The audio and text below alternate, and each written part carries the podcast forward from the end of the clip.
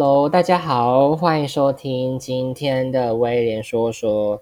那今天的威廉说说呢，大家一定觉得很奇怪，因为我昨天已经跟大家说，诶，我其实是要录最后一集了，可是为什么又会出现额外的集数呢？其实是因为，呃，我其实有很多想要跟大家分享的，然后身旁的朋友其实知道我在录 podcast 的时候，其实也蛮踊跃的，所以呢，就是想说来做做一个就是第一季的延续，然后是第一季的番外篇，它其实不属于第一季，也不属于第二季。那因为其实我在原本有考虑说想要录个第二季，可是因为第二季的主题其实比较不太像是跟朋友谈话的内容，它比较像是一些呃比较有趣的事情，然后关于一些呃比较。严肃的议题的探讨，那因为这些都我都还在规划当中，所以呃也还不能跟听众们透露太多。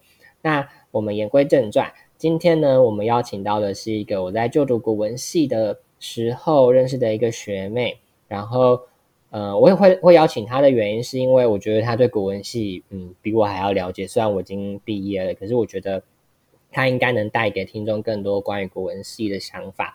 那我们就请回文珍呢，跟大家自我介绍一下吧。Hello，大家好，我是回文珍。那目前就读国立彰化师范大学，那大二要升大三。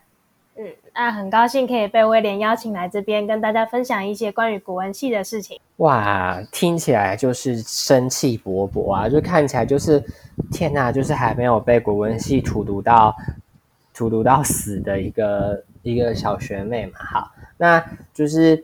首先，我们一定要先问一个最重要的问题，就是，哎，慧文真问你哦，你觉得啊，就是你为什么想要读国文系啊？你觉得国文系有什么特色是吸引你的？还有就是，你觉得国文系的人应该要具备什么样子的特质？就我自己在国文系待了快要已经满两年，要第三年，我发现他说国文系的特质蛮明显的，就主要是大家都比较偏文静。对，那其实因为文静的关系，所以大家体育普遍都不太好。这件事情很神奇，对，所以呢，其实国文系就是真的比较一个文静的系。那其实下课的时候啊，就也不会特别多的吵杂啊，或者是那个比较有噪音的一些活动，大家都比较斯斯文文这样子，讲话也比较小小声声的，比较有礼貌。特别是有礼貌这个部分，是我们我自己觉得应该是国文系最显著、最明显的一个特质啊，可能跟比较传统有关系。对，那。对于人格特质的嘛，我有发现到说，其实大家都很喜欢念书，无论是学测进来的还是只考进来的，就是只要是国文系的学生，其实原则上对阅读都还蛮有一定程度的兴趣。那多半是以小说为主，少数几个就是真的是已经被国文荼毒的很深的，就可能读诗啦、读散文这样子。所以呢，帮大家综合一下，可能就是比较文静，那爱阅读，然后。普遍大家体育都不好，然后呢都很有礼貌，尊师重道这样子。那为什么会想读国文系呢？其实道理原因很简单，我自己是只考进来的。那我一开始其实没有想那么多，只是单纯因为数学很差，差到就是可能别人努力很久就可以到前标或是顶标的部分，但是我是那种努力很久才只有考均标的这一种程度，因为数学太差了，所以呢。我学测虽然说有军标，可是也没到多好。到职考就直接放弃数学，所以呢，原则上只要是跟数学有关的科系，我都直接自动放弃。也因为是如此，所以我一百个志愿里面，直接从台大中文一路填到了东华中文。那刚好分数到了，就进来了张师国文这样子。哇，听起来就是一个成绩不够的高中生，然后随便填了一个。比较安全的科系，然后就哎调到了中文系。可是我觉得这应该也是一个机缘啊，就是如果你没有读中文系的话，或者是我们说的古文系，你应该也不会就是嗯有现在这么多的收获。那当然，我刚刚提到收获嘛，所以我就也想要问你啊，就是你觉得在系上你有没有比较推荐什么课？就是你现在大二嘛，然后毕竟大二应该也还是一些相对来讲比较难度没有那么高的。课程，你觉得呃，你大一到大二，你有没有最喜欢哪一门课？然后为什么？然后你也可以顺便说一下，哎，你有没有最讨厌哪一门课？那为什么？嗯，说到喜欢的话吗？是没有到最喜欢，但是有稍微推几堂，像是我们系上的新闻艺，就是专门在讲民国民国初期的一些文章，我觉得这个蛮蛮推的。就是其实老师会带我们看很多很多的文本啊，然后呢带我们看当时的一些作品。虽然或许那个环境跟我们已经不一样了，可是我们可以透过这些文本，然后让我们再一窥当时的人是怎么生活的。我觉得这个很推。那另外一个就是。嗯，我自己有特别有去修的，像是那个古典小说。那古典小说其实主要就是在讲，今年是讲《聊斋志异》跟《红楼梦》。那因为这是两个老师开的，那其实两个老师都竭尽所能的在带这个。其中一个老师呢，就让我们读大量的《聊斋志异》的文章，然后呢，也有在跟我们分析。另外一个老师直接就是帮我们直接带《红楼梦》的一些直接重点。两个老师最大的共同点就是。都有很仔细的把这里头的文章啊，那一些做一个很深度的去解析跟剖析，让你会觉得说，哎，原来从文本中可以找出这么多的细节，然后其实就是四个字，细思极恐。特别是《红楼梦》会特别有感触。所以原则上，我自己在国文系学到，就觉得说，只要是跟文本有关的，像小说类啊，或者是主要是小说类的，然后其实说其他像是诗啊那些，其实都还可以。都算是我很推荐的。那最讨厌的啊，讲到最讨厌的，一定有最，就是没有最喜欢的，但一定有最讨厌的。最讨厌的是古籍导读，这是大一的痛啊！因为就是虽然说可以知道很多关于以前书籍的一些相关知识嘛，但是讲老实点，这些知识跟那些文本比起来，其实没有什么太多的、太多的呃收获吗？可以这么说。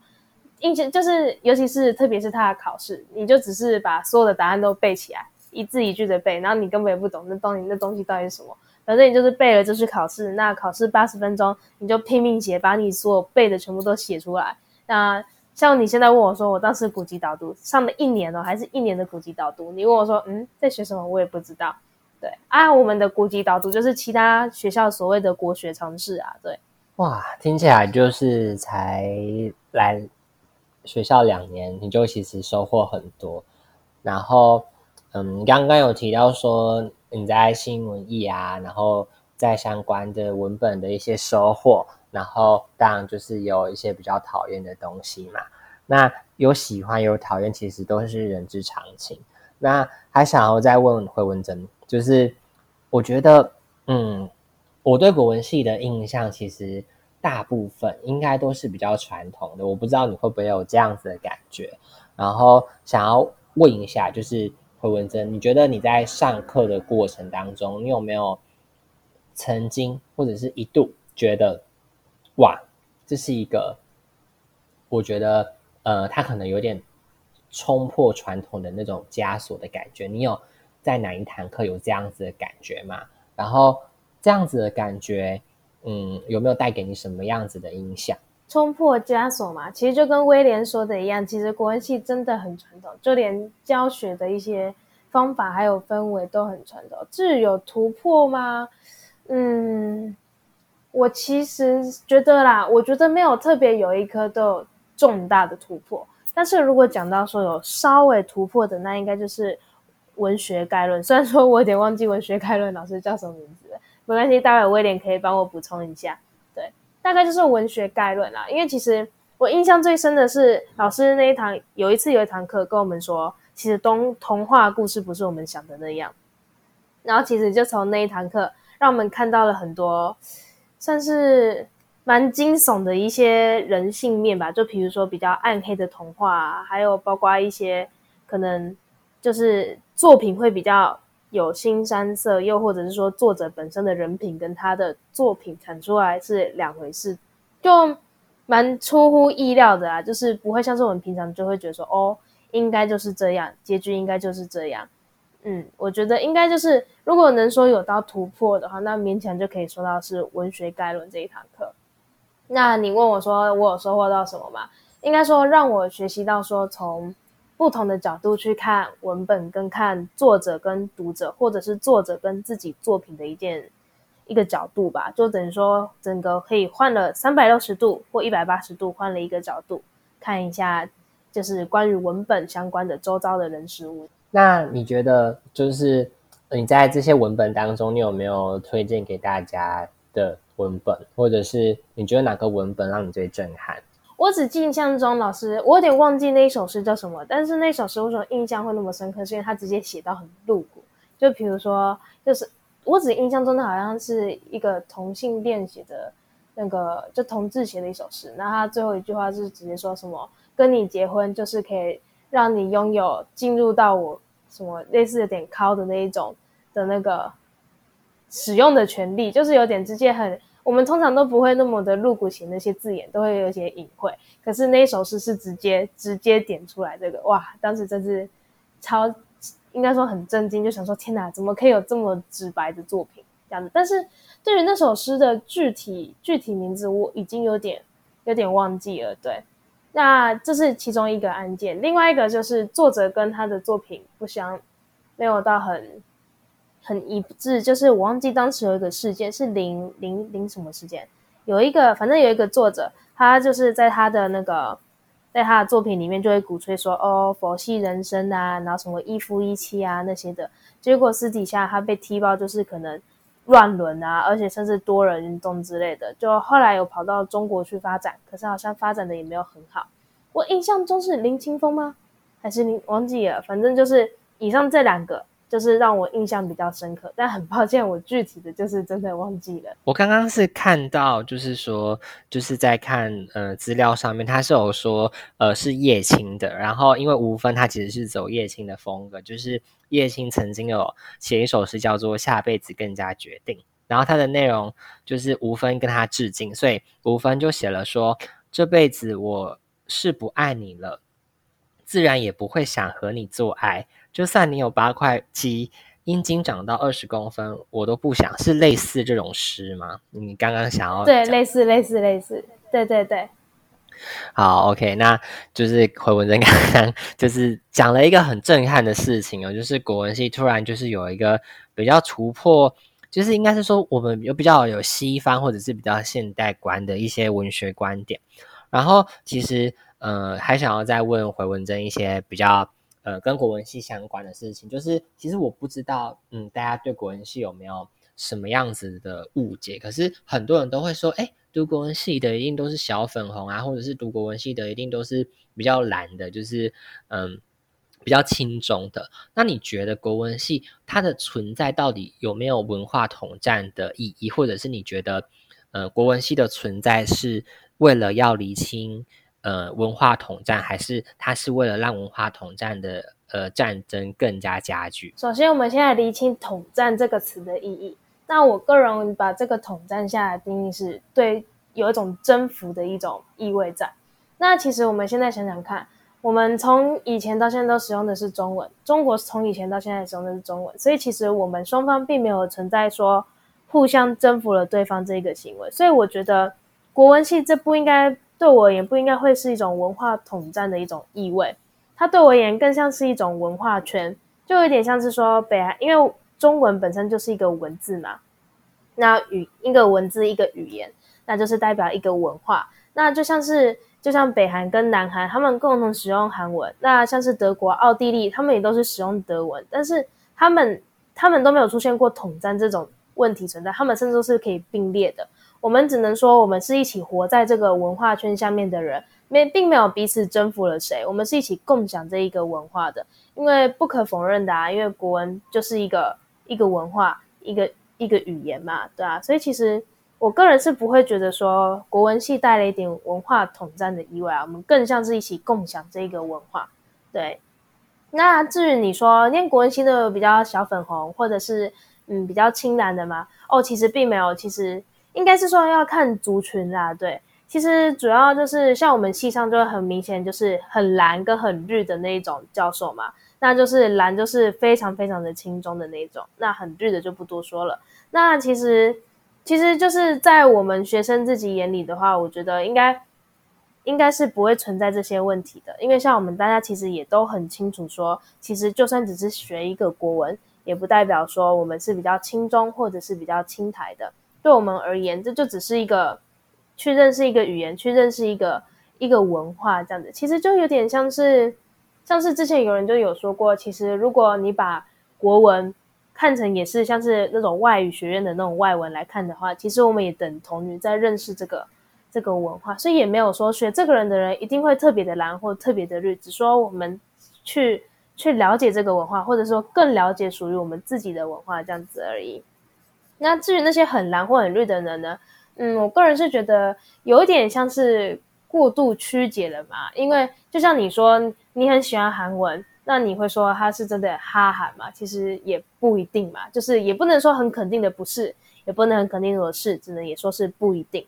所以我觉得至于蓝还是绿，都还是要看个人。但是其实中性来说，这学国文这件事情一定是不会有什么特别的偏向这样。好，OK，感谢回文珍，就是替我们详细的解说了这么多的这么多的想法。我觉得这个想法其实也可以给听众一些参考。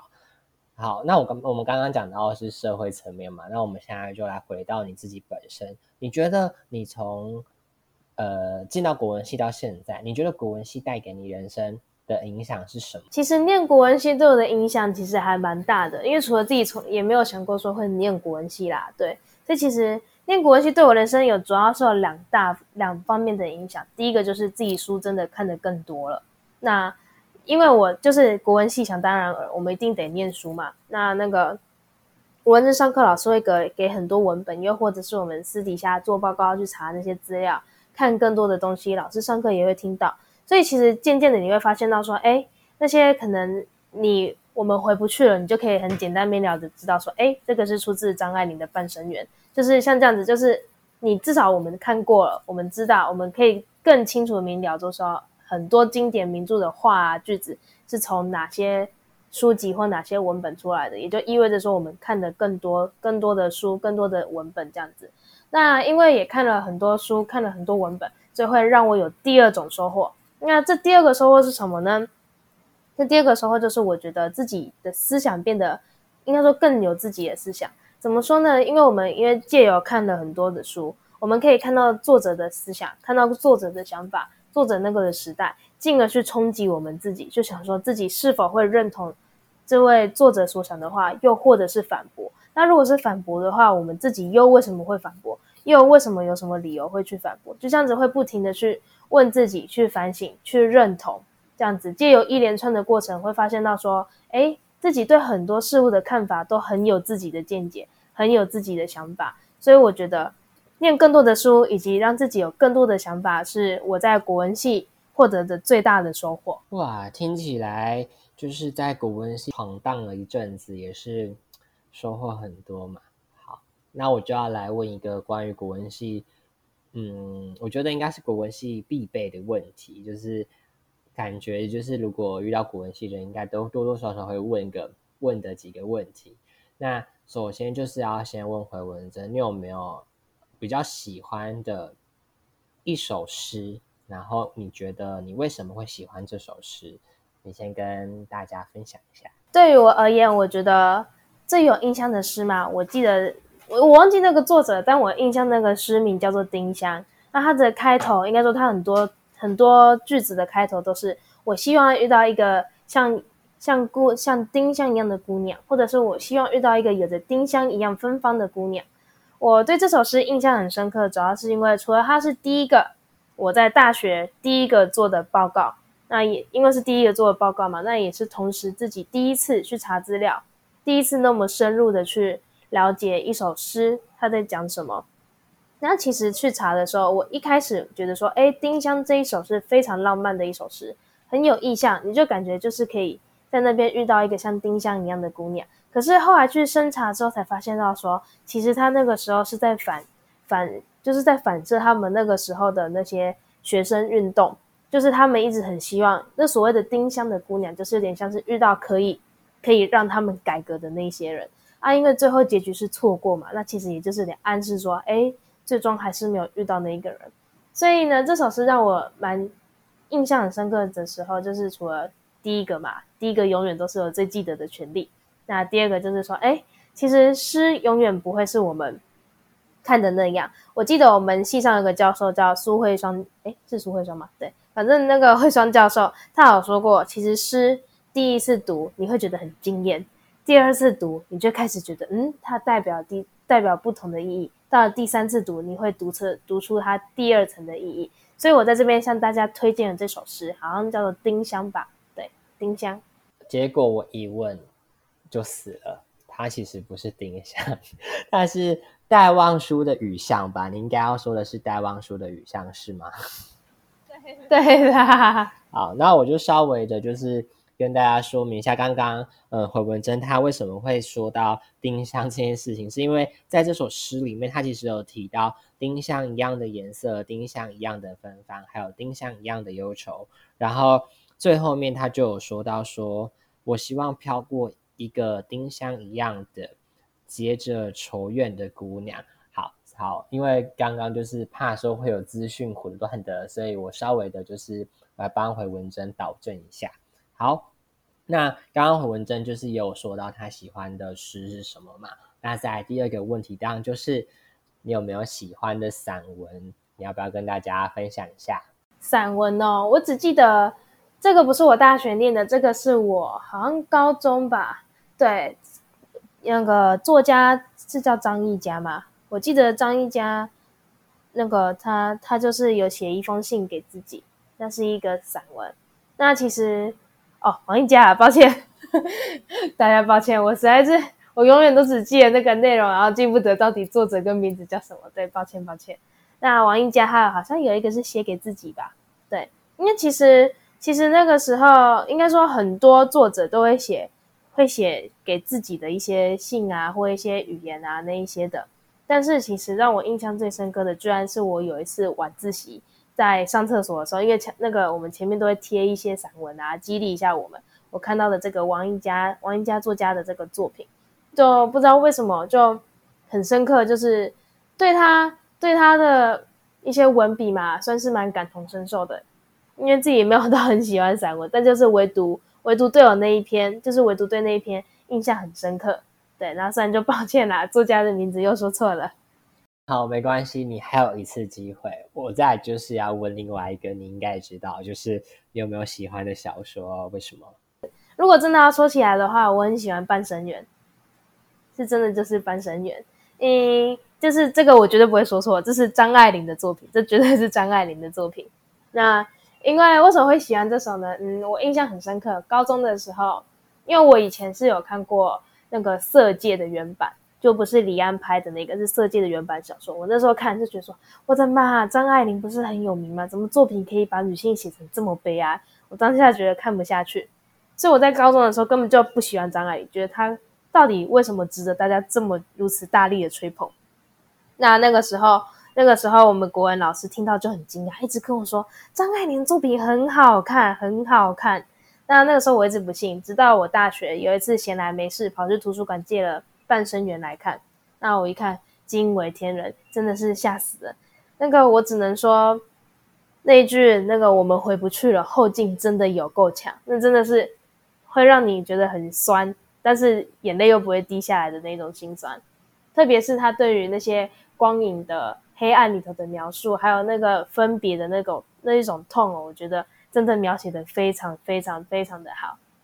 那也因为这样子，我完全爱上了张爱玲，觉得她写的真的是有够赞的。对，真的半生缘，然后张爱玲的，就是那个人生太长，我们怕寂寞；人生太短，我们怕来不及。这种，这种比较就是比较，我觉得这种听起来，呃，也不是说听起来，就是说这种文学的感觉，就是它比较是一种比较粘稠的，呃，爱情的感觉，就是他读完是有余韵的，然后。刚刚回文珍有提到一个很重要的关键，就是其实张爱玲她在女性书写上面，其实多多少少会把女性一些相对比较悲惨的命运书写出来。那我们就回扣到我们的国文的部分。回文珍，你觉得国文啊，跟就是我们现今，因为现今其实蛮讨论蛮多关于性别议题，你觉得国文跟性别议题要怎么融合？然后你要怎么就是透过国文的方式去告诉世人性别？在性别的重要性，其实国文不用讲，就一定是文本嘛。国文一定是借由文本去影响其他人。那其实除了张爱玲作品，还有很多像是像是相关植物啊那些的。就性别而言，还有更多更多的作家，其实他们都有书写相关的文本。无论是在同志的同志的部分，或者是异性恋的部分，或或者是可能成年的、青少年的，或者是一老一少的那种，其实各式各样的都有。那我个人会觉得说，我们其实可以借由这些文本，可以看到大时代的那些他们对于性别的性别的一些看法。像我刚刚就有讲到了张爱玲，我们可以从张爱玲的很多作品，比如说最有名的就是那个，哎呦，总突然忘记白流苏的那个那个是一一面墙的那那个我忘记了，就是什么这面墙倒了，这面墙倒了，我的生命也就完了。可是可是那个。就是如果你认识现在的我，哎，如果你认识以前的我，就原谅现在的我。哎，我总常忘记那一本书叫什么名字。然后反正就是那个主角是白流苏嘛，对，一样是那个张爱玲的。那那个他其实里面就谈谈到当时女性跟婚姻这件事情，当时可能就会觉得说，婚姻对女性而言就只是一种保障，并不会像我们现在人人都会觉得说，哎，结婚是透过双方彼此的那个。爱恋而结合成最后的一种结晶，在当时大时代下，不是大时代的那个女性，主要就是婚姻的牺牲品，是一种利益上的交换，对女性而言是一种是一种保命的一种枷锁。对，其实从这边也可以看得出来，民国初年女性女性的一些态度，双两应该甚至可以说到两性的那个态度。当时的恋爱是怎么谈的？你那时候现在回来看就觉得说，我的妈，这也叫谈恋爱吗？可是没错，那就是那个时代的恋爱。这个是一个很经典的例子，你可以看到女性，你可以看到两性。那再另外一个，我们可以在在就是中间，可能我会觉得就是白先勇先生的作品。那白先勇的人就很明显就是在讲同志，那你可以完全看得出来，那个时候同志它在社会的氛围是如何。我们所谓最有名的二二八公园又是从就会是怎样来的？所以呢，就像我刚刚讲到的，就是我们可以透过这些文本，可以看到两性。可以看到同性，可以看到异性，可以看到女性，甚至或者是男性，你就可以看到说我们那个环境对于这些的一步一步的改变，然后直到像现在的相关植物，我们对于这些已经有持比较开放或比较乐观的一些看法，而不是像他们以前一样会有比较呃或悲观或更多的是一些比较现实层面的一些考量，对，大概就会是像是这样，所以我觉得说。要怎么让借由国文让大家去了解这些议题？那我会觉得说，这大概就是文本吧，大概就是借由文本。那文本可以又又可以分很多种，像剧本、看剧啊，或者是小说，我们其实都可以去了解当时大时代，又或者是我们现在的时代对于这些的一些看法以及反思。那刚刚回文珍讲到这一块，我突然刚就是突然想到，我最近刚好在看一本小说，然后这本小说它其实是在讲。呃，它其实不只有讲统治，它其实是以性别为区块的。它是那个陈信杰的《柴猫梦的浮艇与德鲁伊》。然后这本书其实我印象最深刻的是，我记得有一就是他的故事里面是有呃一呃两男一女，然后呃有一个男生跟一个女生，他们呃就是交往蛮多年的。然后因为他们就是在呃，性行为的时候一定都会戴保险套，可是突然有一天，那个女生被检查出来怀孕，然后后来其实才是才发现是另外一个男主角，他偷偷的在保险套里面动手脚，然后他希望那个女生怀的是他跟呃那个女生的男朋友的小孩，然后其实我当下看到这个内容的时候，其实我其实没有很冲击，只是我就觉得说，哎，这是一个蛮。蛮就是，我觉得就是因为随着时代的开放，所以其实慢慢去敢去谈论很多的东西，对。然后刚刚就是回到就是那个回文珍说的，他其实就提到张爱玲的那本书，然后因为我们刚刚在纠结，然后就后来发现哦是《倾城之恋》，然后可是我没有看过，所以我也不方便多说什么。好，没关系。那再来就是想要问回文珍啊，就是哎，你觉得呃，你这样是国文系的嘛？那你以后呃，想要利用国文系去做什么样子的事情，或者是想要从事什么样子的工作？其实有一句话说的很好，就是只要用得到中文的地方，就用得到我们国文。那其实我自己也蛮认同的。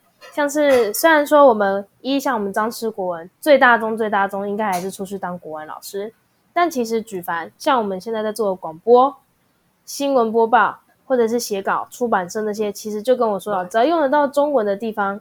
都可以用得到我们。那其实像大家举个例子啊，像我最近参加营队啊，他们可能就是大家要当旁白的呀，要当主持人的，都会首先先来找我帮忙润个稿，就是就是会你会感深刻的感受到，哎，其实国文好像也没有这么的这么的边缘这样子。那又或者是说，可能像是创造剧本、当个编剧啊那些的。所以简单来说啦，真的就像回到我刚刚说到的，只要用得到中文的地方，就用得到我们。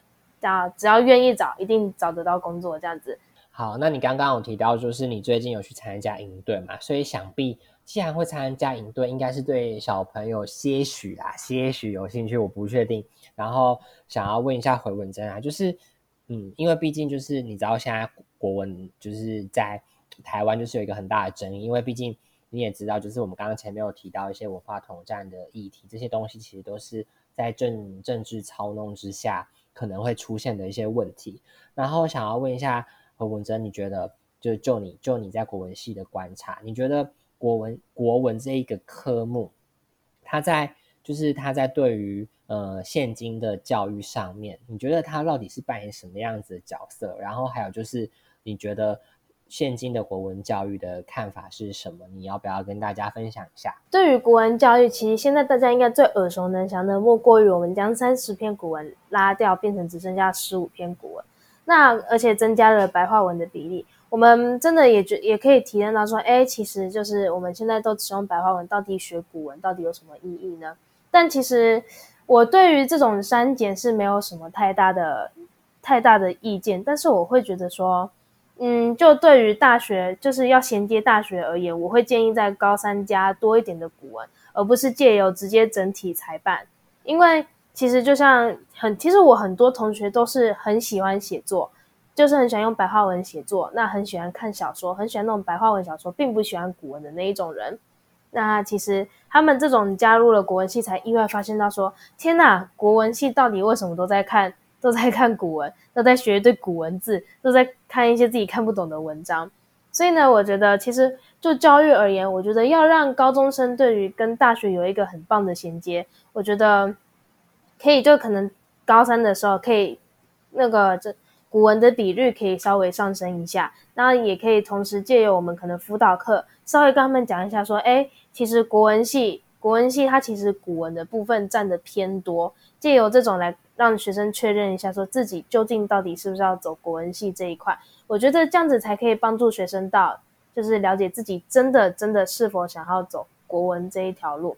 那主要会这样子想，是因为我有一科老师，那他就我文概的老师，他曾经有说过，他就觉得说，哎，他觉得现在推白话文很好。那如果真的对国文很有进兴趣的话，在他们进来学更深的一些国文的相关知识，可是。进来国文系都是古文呐，你如果在高中就没有跟他们这样子讲啊，就有点像是把他们哄骗进来的概念。所以我会觉得说，就这一块，就这一块的教育，我会觉得我们可以裁办，可以减少，因为说就是说真的，就是就是可能或许真的没有用到。你问我说学古文到底可以学什么，那我也只能说，我们可以就像我前面有提到的，可以看到那时代的环境，那时代的人他们是怎么想的，他们是怎么过活的。进而形塑出我们的想法。那但是其实，就就篇章像这样子的而言的话，我会觉得说散步啦，古文的散步可以在高三的比重可以偏多一点，对。然后呢，那个高一高二可以偏少一点。一方面可以让高三他们做一个衔接，让他们更理解说，哎，大学的国文系到底在做什么这样子。那面对自己目前的国文教育的话吗？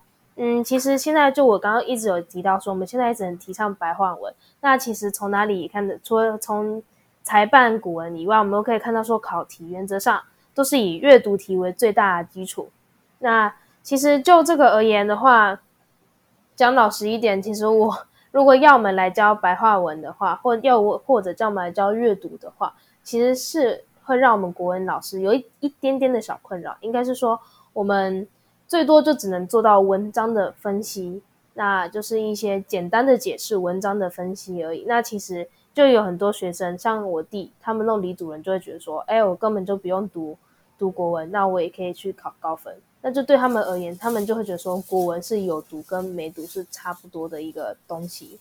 那我觉得这一块可能我们大家都还要再想一下，说到底到底我们的考题跟我们的教育要怎样做一个磨合？因为毕竟考如果考太多的考太多的阅读题啊，或者是那些很简浅显易懂的那些白话文，就会造成我说的那些离组的学生根本就不想念，甚至会觉得说我只要看得懂看得懂中文，那我就可以直接去考国文。但是这样子就完全落掉了中间他们对于国文教育的这一块的那个这一块的学习能力。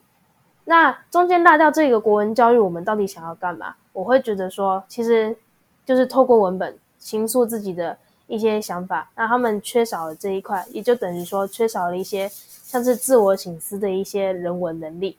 所以我会觉得说，如果变成这样子的话，会觉得有对那些理组学生会感到有一些些的可惜啦。对，所以呢，就稍微就是我会觉得说，这应该是我们国文教育还要在。考题跟教育这一块还要再做一些磨合的一些部分。那我们很谢谢回文珍今天就是跟大家分享那么多国文相关的，呃，不论是国文的一些秘密，或者是国文的，嗯，一些就是喜怒哀乐，或者是爱恨情仇都好。那最后就是还想要问回文珍，你有没有想要跟观众说什么，或者是跟观众勉励什么，或者是？如果今天有国文系，就是有一些人就是还是想要误入歧途，他就是听不进去，也不是听不进去，就是他就是有点执迷不悟。你想要怎么样 唤醒他，阻止他读国文系，或者是你有没有什么建议，就是哎鼓励他读国文系？那在就是就是，如果真的有学生想要念国文系的话，其实我是不反对的。那因为其实你可以更深的去了解一个文化跟一个语言，本身就是一件很高兴的事情，因为你可以看更多相关的书籍。让你可以出口成章，就整个会觉得比较有书卷味。那那个讲讲出来的话，也相对性会比较有一分文青的那种感觉啦，就是整体气质上会有稍微的不同。那对于可能就是别人可能有一些字词上面的问题，会来问你。那就比如说像是成语，这句成语什么意思啊？这个字怎么念之类的。那原则上。只要是认真的国文系或认真的中文的，原则上啦，原则上应该是会这一方面的能力会比一般人稍微再强的那么一点点。对，所以呢，其实我觉得国文它的一个影响是潜在的，而不是而不是那些很大名大放的。对，所以如果真的有人愿意要去念国文系的话，我是百分之百支持的。那再就要勉励各位观众的就是，诶，各位听众的就是。其实现在因为网络发达嘛，那大家其实都对于影音这一块会比较注重，反而对于文字这一块缺乏了耐心与了解。但其实就我自己的个人啦，最能影响我的一些事情或者是一些想法，往往都是文字、文字那些文本所带来的带给自己的影响，而不是影片上面的来的那些影响。就也不清楚哎，就会觉得说影片就是。就是看了就过了，可是文字看了就是很容易记得，对，那久而久之就会内化成自己的一种能力吗？就是说话的一些方式，或者是一些写作的能力，所以就还是建议大家可以多看书。那其实看书真的是会让自己，嗯，更多了一份更加更加像是一个知识分子吧。好，那我们就感谢今天回文珍。跟大家聊聊这么多，那想必大家已经对国文系也是多多少少有了一定的认识啊。虽然可能不见得是国文系的全貌，但是我相信这应该是大部分国文系，嗯，应该是说大部分国文系的生态了。对，那也谢谢大家，就是用心的，或者是你也是可能随便播放，然后播放到我的节目，然后。终于就是把整集听完了，那也很谢谢大家，就是愿意花时间，或者是无论是在你工作忙碌的时候或悠闲的时候，打开 podcast 然后来听我的节目，然后也谢谢大家就是一路以来的支持。那如果你也喜欢我的节目的话，就记得按下下面的关注，那这样就不会就是错过我上架的时间。那最后呢？也要谢谢大家，就是，呃，因为毕竟就是我是一个刚创没多久的节目，那也很谢谢大家默默的支持。